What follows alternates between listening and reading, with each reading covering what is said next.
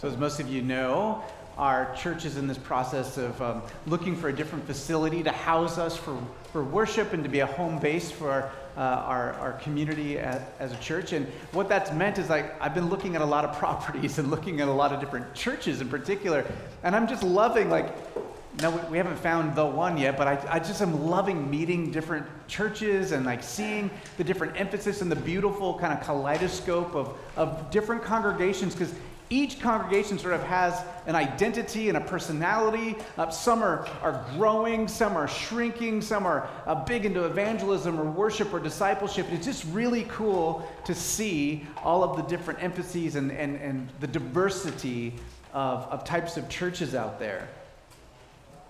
And it's given me a fresh appreciation for just how beautiful and how strange church is. Like, have you ever just, maybe if you've gone to church or been part of a church a long time, you just, you know, you don't notice it as much. But if you're, like, if you're visiting today, like, it's weird. I, I bless you double for coming to a different church or to a church at all. Because it is weird when I think about what we do. Like, in 21st century Bellingham, where else do you get groups of people who come and hang out on a weekly basis who aren't relatives, who aren't necessarily friends, like who aren't like coworkers or, or fellow students at school?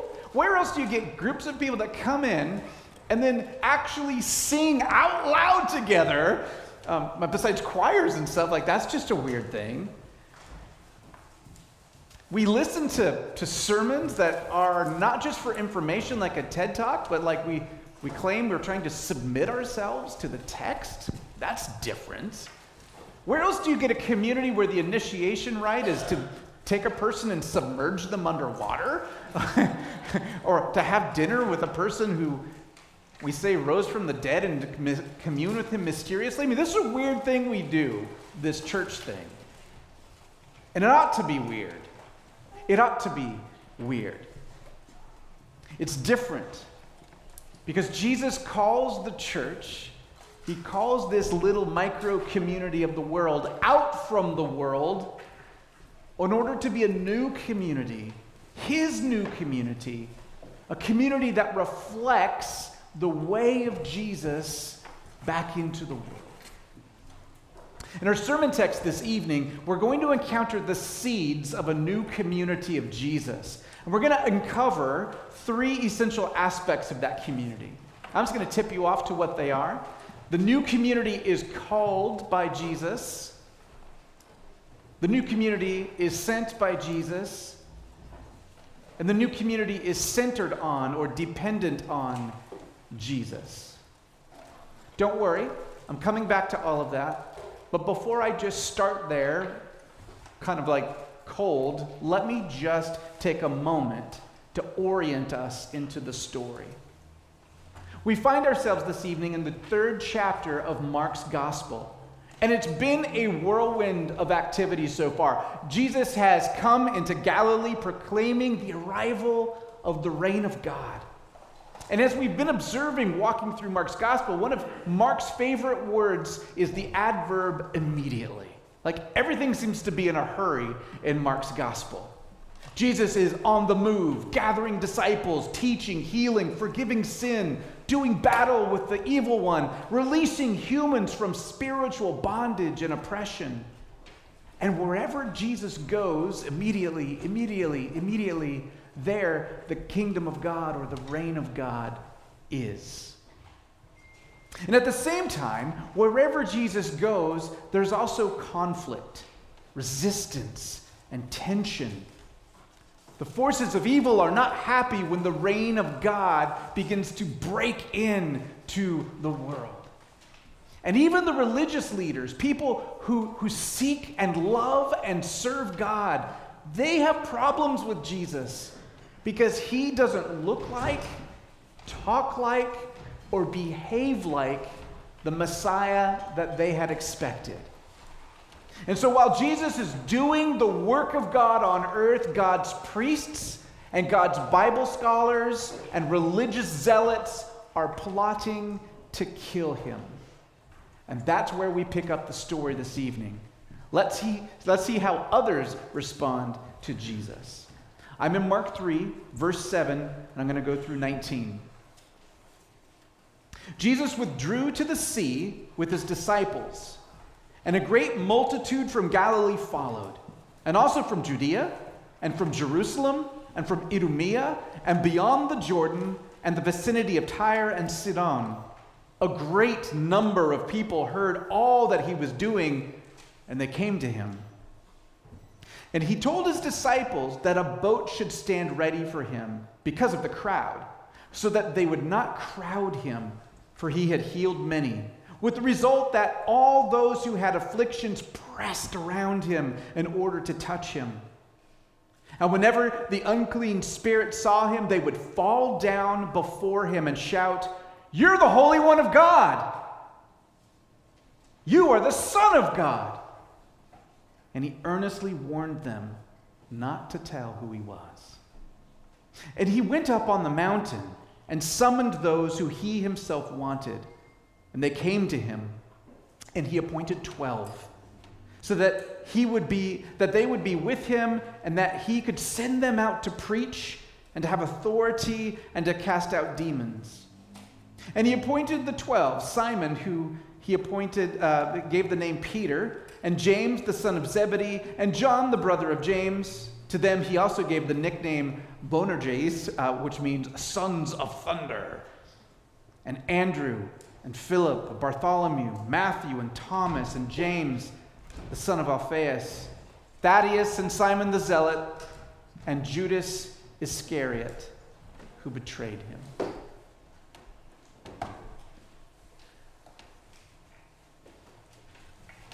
One of the things I love about Scripture that I hope you catch if you don't already have it is that it is just so interesting and multi layered. Take the passage I just read as an example. At a basic level, just a cursory reading, it's pretty obvious what's going on. In verse 6, which is the verse before the one I read, the Pharisees went out and immediately, there's that word again, began conspiring with the Herodians against Jesus, how they might destroy him.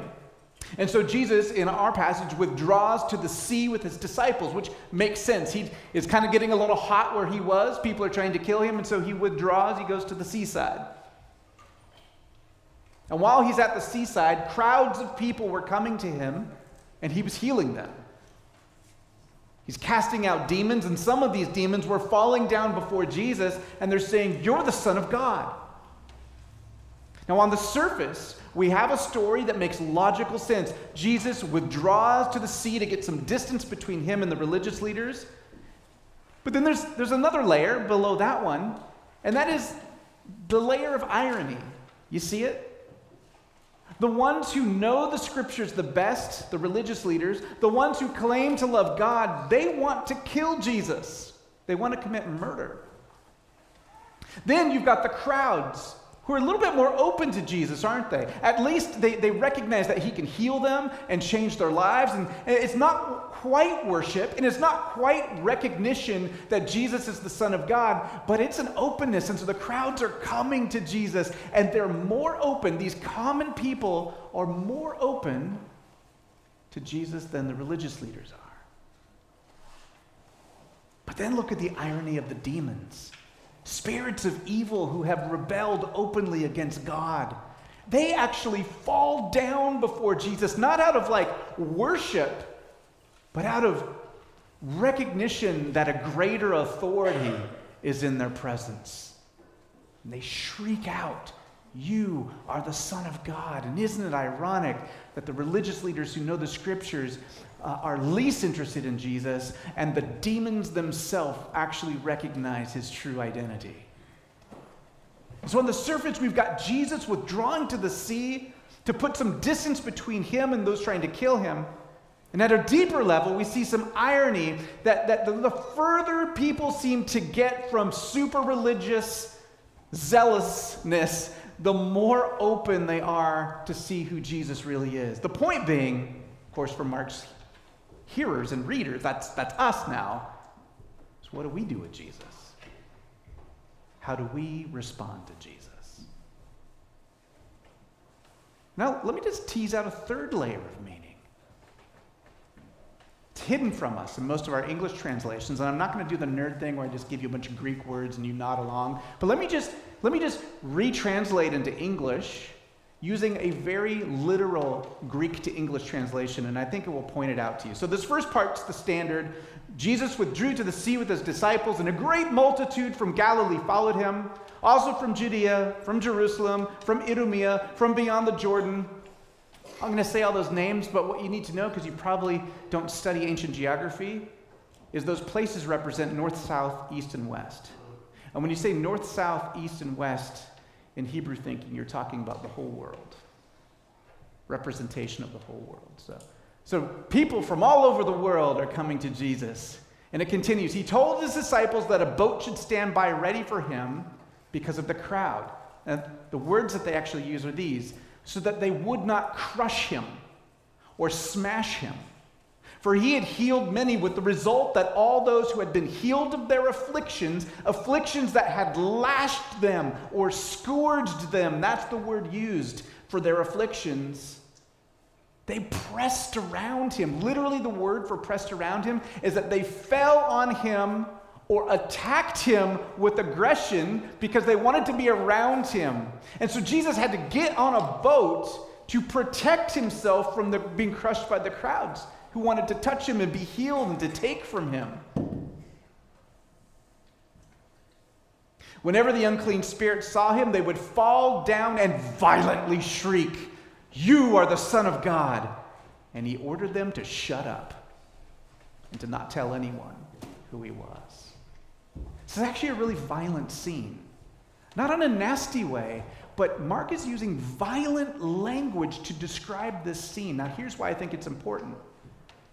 So interesting to me that in Isaiah 53, we have a prophecy of God's mysterious servant who will one day come and take on the afflictions of the world, one who would be crushed for our transgressions and die in our place. Isn't it interesting that in this story, Jesus, the one who eventually fulfills Isaiah 53 on the cross, Jesus is converged upon, crushed upon by crowds of people from geographical areas that represent north, south, east, and west, symbolically meaning all of humanity coming upon him. And then you also have submission of the evil one, the demons falling before him. It's almost as if this story were some sort of preview or foreshadowing of the death and resurrection of Jesus, who took on our infirmities, was crushed for our transgressions in order to grant us healing and new life. So good. I mean, like, okay, I just sit down, I just preach the gospel. I mean, it's so cool. That, all that's like hidden in these layers of. So I just go Bible study. Okay. Um, the story gets a lot richer, though. Let's continue on. Jesus goes up to uh, the mountain um, from, from the crowds, and, they, they come up, and many who he's already called to follow him, uh, many who are already his disciples, um, he, he calls them up on this mountain, and he chooses 12 to kind of form a special team. Now, let me just pause for a moment. Amy just read Exodus 19.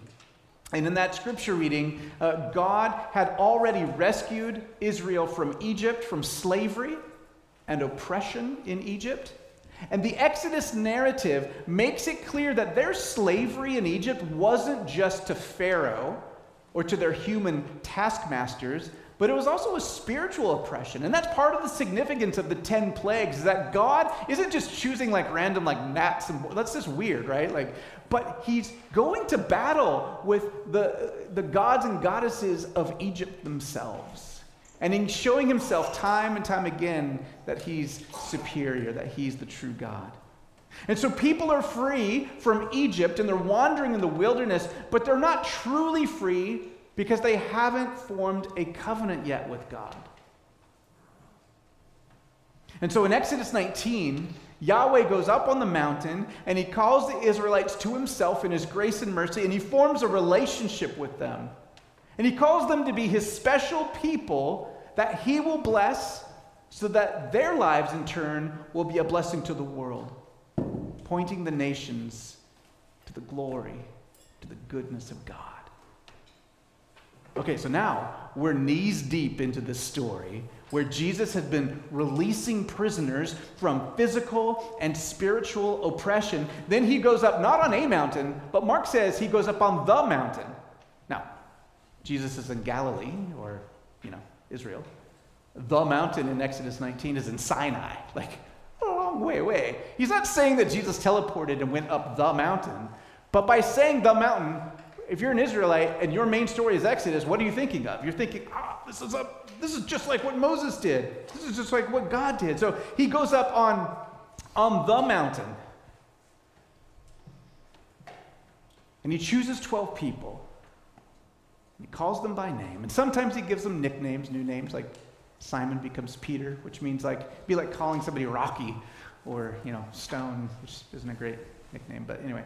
Um, but more important than the actual like people, because if you read Matthew, Mark, Luke, John, like you get a little bit variations on the list of 12. It's not so much important of like the exact people, but the symbolic nature of the number 12. Because there's 12 tribes of Israel. And Jesus is starting a new community, not to replace Israel, but to fulfill her role and to begin a new chapter in God's story. The story in Mark 3 contains the seeds of a new community that's going to become the church. But even before the death and resurrection of Jesus, even before the coming of the Holy Spirit uh, on the followers of Jesus, we, three, we see three essential aspects of this new community. And I think they're important to us because they're still essential for the church today. The first one is that the new community or the church is called by Jesus chosen by Jesus. Recognizing that we're called by Jesus as a new community has always been essential. But I wonder, not really wonder, I'm pretty convinced that it's so important for us to, to address that concept in today's day and age. Because we're living in a time and a place that so values our personal autonomy and freedom of choice and doing what we want when we want it, that it is easy to forget the mysteries of God. In our mechanical, kind of materialist world, we live as though we are masters of our choices. Like if I asked you, honestly, first thing that came to your mind, why are you here this evening? Why are you here this evening? You might say, well, because I wanted to worship God. Or maybe you're thinking, um, I want to be around people who are for me. It feels good to be part of a community. Or, or maybe, just super honest, maybe you're like, I was on the schedule to volunteer um, and I, I, needed to come. Or if I'm super honest, I'm sort of like on staff here and I'm, I'm preaching today, so I better be here. You know, so like, but all of those answers are because I wanted to, or I needed to, or I had to. And that's just one part of the equation. My point is that we almost never answer questions about why we do what we do by pointing to our, our we, we always point to our will or our decision or our agency. But agency and will and intent, it's only one part of the equation. I love soccer. I love soccer. If I wanted to play for the Seattle Sounders, and I used my agency to show up at their practice and to say, Coach, put me in, and to try out for the team at 48 years old and no talent. Um, I wouldn't make it out of the parking lot. Like security would probably get me before I could even get on the pitch. Why? I mean, why, why would they resist me? I have agency. I have will. I have intent. yeah, but I wasn't called. I wasn't chosen. I wasn't invited by the Sounders. Now, why am I here? Uh, why am I part of the church? Why are we part of this new community of Jesus? Fundamentally, we are here because we're invited, called, chosen. Jesus made a way for you to be here. Yes, we responded. Yes, uh, we make choices to remain committed. But it is primarily the love of Jesus, the invitation of Jesus, the initiative of Jesus that makes being part of his family and his new community possible at all.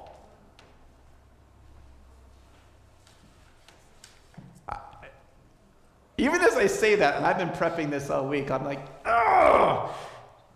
I wouldn't be here unless I wanted. You know what I mean? Like, it's just so ingrained in our culture. Like, don't give me that mumbo jumbo. I'm here because I want to be here and I chose it. Yeah, you, you think that. Make no mistake, right? Like, God so loved the world that he sent his only son to rescue the world. And he calls uh, us because he loves us. And it's true that he loves everyone and that not everyone's going to respond to him. But if you are here, it is because of the love of Jesus fundamentally calling you, caring for you, drawing you to himself. So, you want a spiritual practice for Lent? Try recognizing Jesus' love for you. Receive it without reservation. Consider that He calls you and loves you without qualification. In fact, I think it's part uh, uh, of the point of these particular disciples that He called that some of them never even show up in the later stories. And, and most of the ones that do show up in the later stories end up failing Jesus or betraying Jesus or doing other things that they're ashamed of. Because it's the love and calling of Jesus that makes us part of the new community, not our performance. It was true for the original guys, and it's true for us as well. And that's a great grace. The second essential element of the new community or the church is that we are sent by Jesus. We're chosen and called and we're sent. Jesus calls us and we are sent out as we are. Jesus so loves the world that he calls us, his, his new community, he calls us, his church, to share that love with other people. And lots of times we fall into the trap of thinking that that means, whew, I'm repping Jesus out there. That means I've got to be really good. And then people will think well of me and will think well of Jesus. And that's certainly true sometimes. Please don't be a jerk out there, people. But the deeper witness of the church is and has always been in our weakness. It's always been in our weakness. Jesus empowers flawed, weak people because that's frankly the only type of people that there are and he sends out the 12 to preach the good news of Jesus, to cast out demons, to free people from spiritual oppression. And he sent them out sort of as an advance team to declare the reign of God and to model that life could be different with Jesus in it. And Jesus empowers us through the Holy Spirit to some, sometimes by giving us special gifts, like, like preaching and teaching or healing or prophecy. Sometimes he gives gifts of prayer and faith, or grace in worship, or grace in administration. But you know what? Jesus also empowers us by showing us how our passions and how our personalities, how our talents can be used to bless other people. How our friending and parenting, neighboring and childing, being a child, like all of the, all those relationships that we, we have already, God can empower us to be a blessing to others in those. And I think one of the most powerful witnesses of Jesus' reign is when his new community, when his church is transparent and authentic with humility about our need for forgiveness and grace. One of the biggest turnoffs uh, uh, to the church when, is when the world sees us as arrogant and overconfident and judgmental and self righteous. You know, Jesus never calls us or empowers us or expects us to be morally perfect or to win every argument. But he does call us to point people to him by sharing our need for him, our need for forgiveness our need for grace. Which leads us to the third and final essential element of the church or the new community in Christ. And that's that the new community is centered on or dependent on Jesus. I think one of the greatest gifts that Jesus gave us by choosing those disciples that we read about in the Bible is that without a doubt, this new community is fundamentally rooted and grounded in our relationship with Jesus. In the Bible, Jesus has called together some hot headed fishermen, tax collectors, a couple of people with Greek names, hinting that they may not be ritually pure according to the customs and culture of the day. Jesus even calls Judas, who would betray him to death at one point. There is no way that this group could be the new community of Jesus without Jesus. And neither can we. Jesus is the glue that holds the community together. He's the source to our life together, our power for mission, the reason we gather, the one we worship. He is our Savior and King, and there just is no church with any power without Jesus. This healthy realization that Jesus is the center of the community and not us leads us to two important directions. The first is that we need to take seriously that there's sin in the church. That often surprises us. Like when we see headlines or you know you, you, you get mistreated by someone in the church, when I make a mistake in your life and you think, that shouldn't happen. There are Christians. Come on, it shouldn't surprise us. It shouldn't surprise us. Sin in the church isn't something that should surprise us. But it's also not something we should just gloss over and easily accept. We'd love to think that everyone who follows Jesus would be safe and holy and ethically sound above reproach, but we need to help each other to live that way. Churches without boundaries, without structures of checks and balances, invite secrecy and corruption and abuse of power and that tarnishes the reputation of Jesus and it hurts people, people he loves. Last weekend, um, Corey Hager and I, uh, Corey's our treasurer, we attended this all day financial seminar put on by our, our denomination down in Tacoma. You can thank us later. And in that training, which taught us things about taxes and budgeting and how to record things in QuickBooks, and I kind of glossed over because I'm not good at any of that, we had a whole chapter on fraud in the church, how to prevent fraud. And unfortunately, fraud's like a real thing that happens all over the world and in churches. Thankfully, the training only affirmed that our system of checks and balances here at Lettered Street is, is good but it's always a good reminder for us to always strive for transparency and accountability in all that we do.